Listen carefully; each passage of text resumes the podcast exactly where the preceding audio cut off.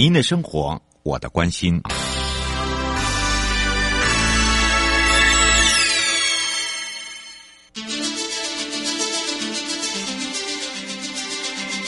生活法律，Go Go Go！你我生活的好伙伴，我是你的好朋友哦。我是你的好朋友瑶瑶，再度回到了 You Live Show FM 零四点一正声广播电台，陪同大家。那么也预告了啊，那么在今天呢，由台北地检大家的好朋友钟小雅主任检察官呢，会要跟着瑶瑶，我们要一起来聊到这个缓起诉被告酒瘾治疗的处遇，包含了啊，在这个医疗介入我们的司法体系，到底要如何来协助帮忙？我想这也是呃，在上一次直播的时候，大家有。听到小雅主任也有特别的讲，那包含了我们的这个呃，我的这个学长呃，临床心理师呃，在借助在我们这个保法务部保护司如何来在这个各个地检哦来协助。那当然呢，说到缓起诉处分的进行的这个戒瘾治疗，大家会有一个观念，就讲说，好啊，如果是这样的话，那等于是说哈，哎，我要做戒瘾治疗，就是呃，就是。人民买单就是拿呃这个公就是大家的这个纳税钱，其实不是这个样子哦。大家好像把有一些观念错错误了哦。而且呢，我们在这个整个司法跟医疗合作的上面呢，其实我们不是每一间医院都有，所以这点也要跟大家说明清楚。所以这个时候我们要开放零二二三七二九二零，我们赶快来让台北地检钟小雅主任检察官跟大家打个招呼，哈喽。瑶瑶好，各位听众大家好。是，当然呢，我我们今天两位要来让大家呢更了解哦。我发现全国酒驾被告这个缓起诉进行的戒瘾疗程哦，其实不只是开启我们司法医疗的一个契机，包含了你看哦，从这个松德医院区，然后一直建制到执行，一直到现在全省各地都有，但是不是每一间医院都有，对不对？嗯，对，因为现在所以。现在法务部啊，也希望各个地检署就去扫辖区的医院，看有没有愿意的，对，愿意配合的，因为这个是两方面都需要充分配合，而且要付出，没有办法。主任，你要讲说要付出，真的，因为因为真的没有办法，这真的呃人的付出、金钱的付出、医院的这个人呃这个合力付出啊，应该这样讲对吧？对，其实跟各位听众。报告一下，嗯，说其实像毒瘾的治疗，一开始很多医院也是不愿意，对，为什么不愿意？啊，谁希望我的医院进进出出是一些毒贩？是，真的。所以，当这种酒驾的，有一些会碰到一些，他真的是喝酒喝太多，他会有一些并发症，或者是他可能是处于有点像，有点就是。呃，就空 对，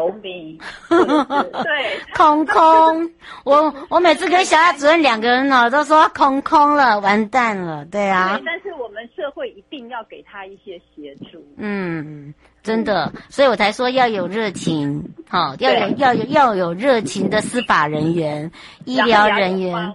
哎，对对，方法很重要，而且我发现戒瘾治疗的这个呃，我们要的对象哦，有些人都会搞错，哎，我都快昏倒。我们是不是赶快来请教一下主任？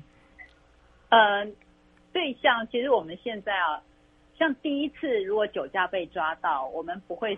不会认为说，哎，你有喝酒驾车的问题，嗯，但是当你第一次五年之后，你又再犯第二次，又再犯第三次。哎，我们觉得如果存在了犯罪黑数，你还被抓到两三次，嗯，那可能你真的这个频率稍微超高了一点。这时候我们就会希望说，医院先评估一下你到底有没有真的有酒瘾问题。如果有，我们才会安排你去戒瘾治疗；如果没有，那我们还是依照一般的司法程序来加以处理。嗯，是因为有时候酒驾哦，这个就是触犯了公共危险，因为他有车祸，对不对？啊、哦，对，因为这个有时候不是你个人的问题，有时候我们会跟那个酒驾的被告说，你今天被抓到了，其实你要还蛮感谢警察，在你还没有发生更严重的事故，不管是你自己或者是你造成别人的伤害之前，把你拦下来了。嗯，是，所以哦，有时候我们常在讲说哈。呃，不要做后悔来不及的事情，好，这这真的也不要侥幸。嗯，很多时候真的就太多人就是抱着侥幸，他他真的没有办法控制那个酒，有时候突然他就是突然的。瞬间他就失去了意识，就自己去撞。嗯，刘小姐想要请教一个问题哦，她说这个酒瘾呢、嗯、是由医疗单位呃这个证明，还是说他是因为酒驾然后造成的这个酒瘾，然后才能去做这个酒瘾治疗？其实这个啊，就像我们是司法人员，然后呃打电话进来的民众可能也不是医医生，所以我们都不知道说。他们的判断的标准，但是医院他们是有经由专业的判断，他们会做一些，呃，不管是生理的，还有心理的一些问题的去评鉴，然后去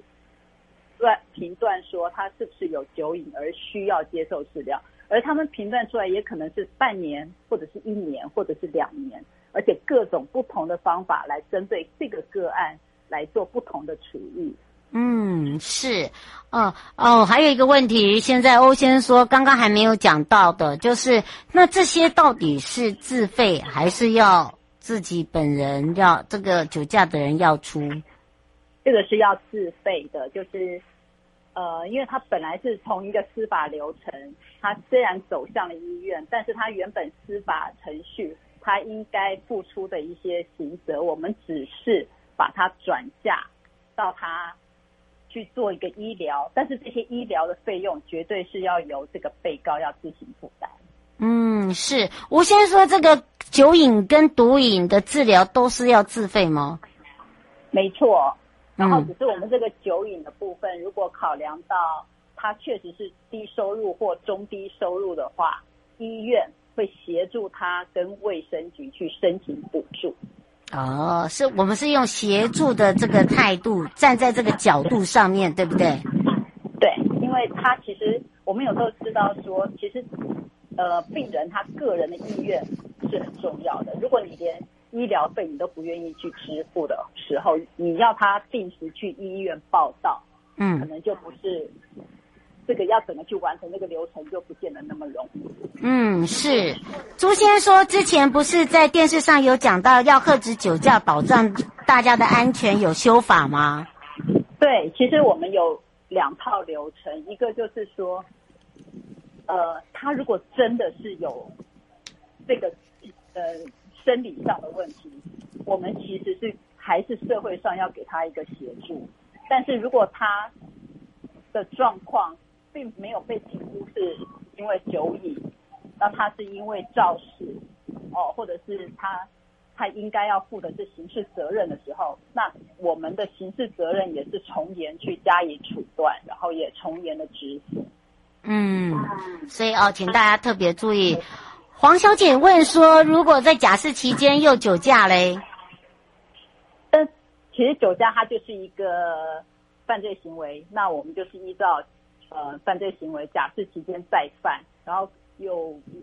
就有可能是撤销前面的假释，然后这次的行为还是会依法处理。而且我们是加上去的哦，哦大家不要有侥幸哦，对，对吧？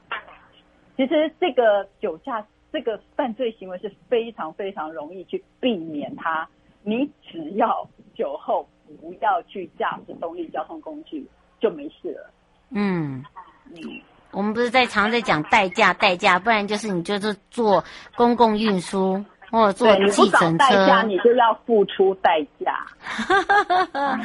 对，这个就是你要用看用哪一方面哈，就是因为因为你才能保护到别人，也保护到自己，也保护到其他的家人啊，对不对？没错，那这是一条生命，是你再多的钱都换不回来的。没错，而且这个呃医疗介入哦，其实尤其尤其是司法这个体系在介入的时候哦，大家不要认为说好像司法介介入就是那种硬邦邦的，其实不是，我们都有考量非常的多。胡先生想请教一下，呃，一直在讲司法体系的介入，那只是说我们建议建议这些人去看医生吗？还是说我们是用转介的角度？应该是说他本来是犯罪了，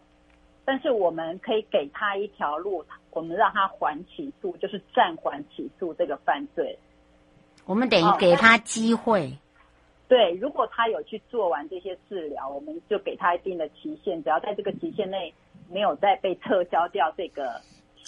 呃缓起诉的话，我们这个就让他等于说他的该负的刑责已经结束了。嗯，其实我我我一直在在讲哦，这个酒精啊，其实对自己的上身体上面哦，心理上面都会慢慢慢慢慢慢的一个加速严重哦。那么只是说你自己不了解，而且你影响的不是你的生活形态，你已经影响到你的家人，甚至你的工作了，对不对？没错，其实有些人第二次被抓到，他说我这样没有酒瘾啊，我就是只是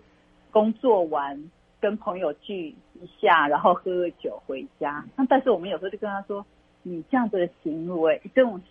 生活形态是不是经常发生？”他也说是啊，嗯，他就习以为常，但是他不晓得说他。已经渐渐的已经有成瘾性了，是，所以啊、哦，这个请大家特别知道知道哦，就是说这个成瘾性呢不是一天而来的哈、哦，它是慢慢间接性的。所以今天我们聊到这个缓起诉被告酒瘾治疗处遇哦，也让大家可以比较明白哪一些是我们民众比较误会的地方。最后我们特别提醒大家的地方，